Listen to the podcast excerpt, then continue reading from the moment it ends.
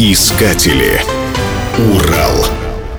Раз, два, три, четыре, пять, вышел зайчик погулять. Вдруг охотник выбегает, прямо в зайчика стреляет. Это стихотворение знакомо нам с детства. Гораздо менее известно, что написано оно в 1851 году. И уж точно мало кто слышал про его автора, Федора Миллера. Федор Богданович Миллер, поэт и переводчик, родился в Москве в 1818 году. Сменил много профессий, от фармацевта до преподавателя. В 1859 году начал издавать юмористический журнал «Развлечения», где писал под псевдонимами Гиацинт Тюльпанов и Заноза. О популярности издания можно судить по авторам, где среди прочих числились Владимир Даль и Антон Чехов.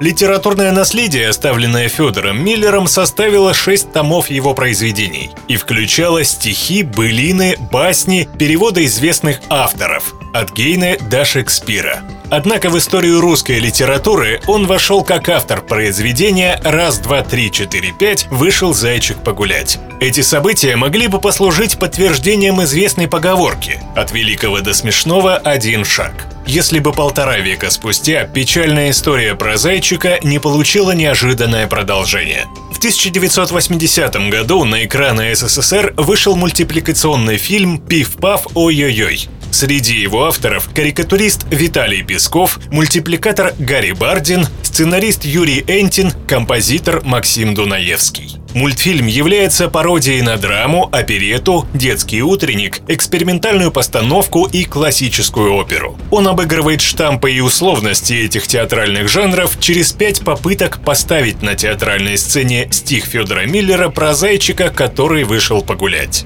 Принятый на ура детской аудиторией мультфильм в своем сюжете имел немало намеков, доступных лишь взрослому пониманию, а иные отсылки в сюжете распознает, пожалуй, только подкованный театрал. Так, например, в пародии на экспериментальную постановку в стилягах с электрогитарами угадываются архетипы арт-рока 70-х годов.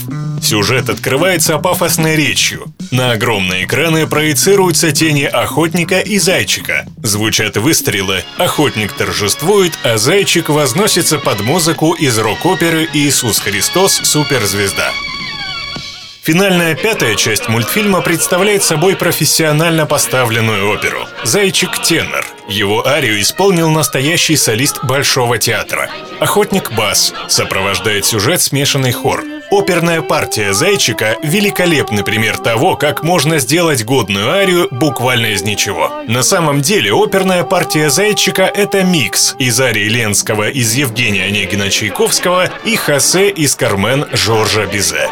Если вы вдруг не видели этого маленького шедевра, самое время восполнить пробел.